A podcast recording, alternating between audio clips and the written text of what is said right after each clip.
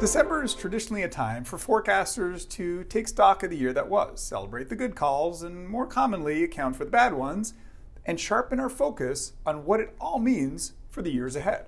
At EDC Economics, we're proud to have not been lured by team recession, but acknowledge having overweighted our downside scenario, perhaps scarred by recent history and the unending parade of unprecedented events. But to the very end, the global economy defied prognostications of its imminent demise thanks to a resilient U.S. consumer, the post reopening normalization of activity in China, and an unusually warm winter in Europe. Now, the long awaited easing of global supply chains, which gained momentum over the course of this year, has helped prices for fertilizers, crude oil, natural gas, and food settle back down to 2021 levels before Russia's invasion of Ukraine. In addition to that, labor markets across several key economies began loosening through the summer, and unemployment rates have inched up, including in Canada, the United States, the UK, France, and China, dampening wage growth.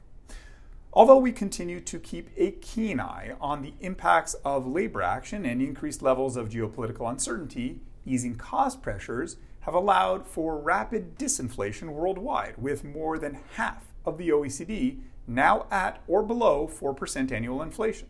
Inflation rates in Canada and the US have fallen dramatically from their 2022 peaks and are now approaching target. While the pace of price increases has been moderated by the impact of last year's already high base, easing inflation has been hard earned. The dramatic run up in central bank policy rates imposed a substantial cost on businesses and consumers alike. Debt is now more expensive to carry, and higher debt servicing costs are squeezing corporate margins and running down excess consumer savings. Canadian households are of particular concern, with debt to income ratios among the highest in the OECD and well above their American counterparts, who are also benefiting from a preponderance of long term fixed rate mortgages. The cost of debt is also a concern for many governments, which must now look to repair balance sheets in the wake of COVID 19 related assistance programs. With revenues depressed and additional spending on new priorities like infrastructure, the energy transition, and security, deficits remain elevated.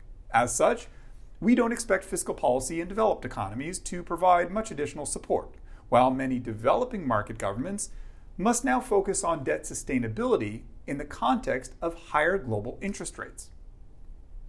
Some economies face challenges far beyond the cyclical rebound from a pandemic induced slowdown.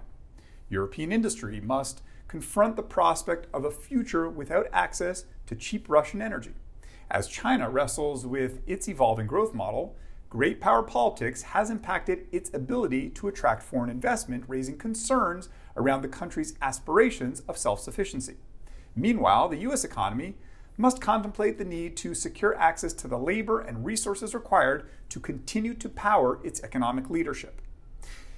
Embedded in these is the global movement toward the de risking of a still very globalized economy. The need to shorten supply chains, if not geographically, then at least ideologically, has been underscored by the increased probability of geopolitical disruptions and the rapid spread of human pathogens and the vulnerability of our trade infrastructure to the impacts of climate change and human error. This resiliency imperative will impact global trade and financial flows not just over the next year, but possibly for decades to come. The bottom line Canadian exporters should expect customer demand to remain weak in 2024 as pandemic savings run dry, unemployment rates rise, and onerous debt burdens weigh on activity interest rates will begin easing midway through the year once inflation is back within target range, giving some lift to the global economy toward the end of the year. In the meantime, companies will have to navigate increased geopolitical risk and shifting trade patterns. The outlook will play out differently depending on the sector and region of interest.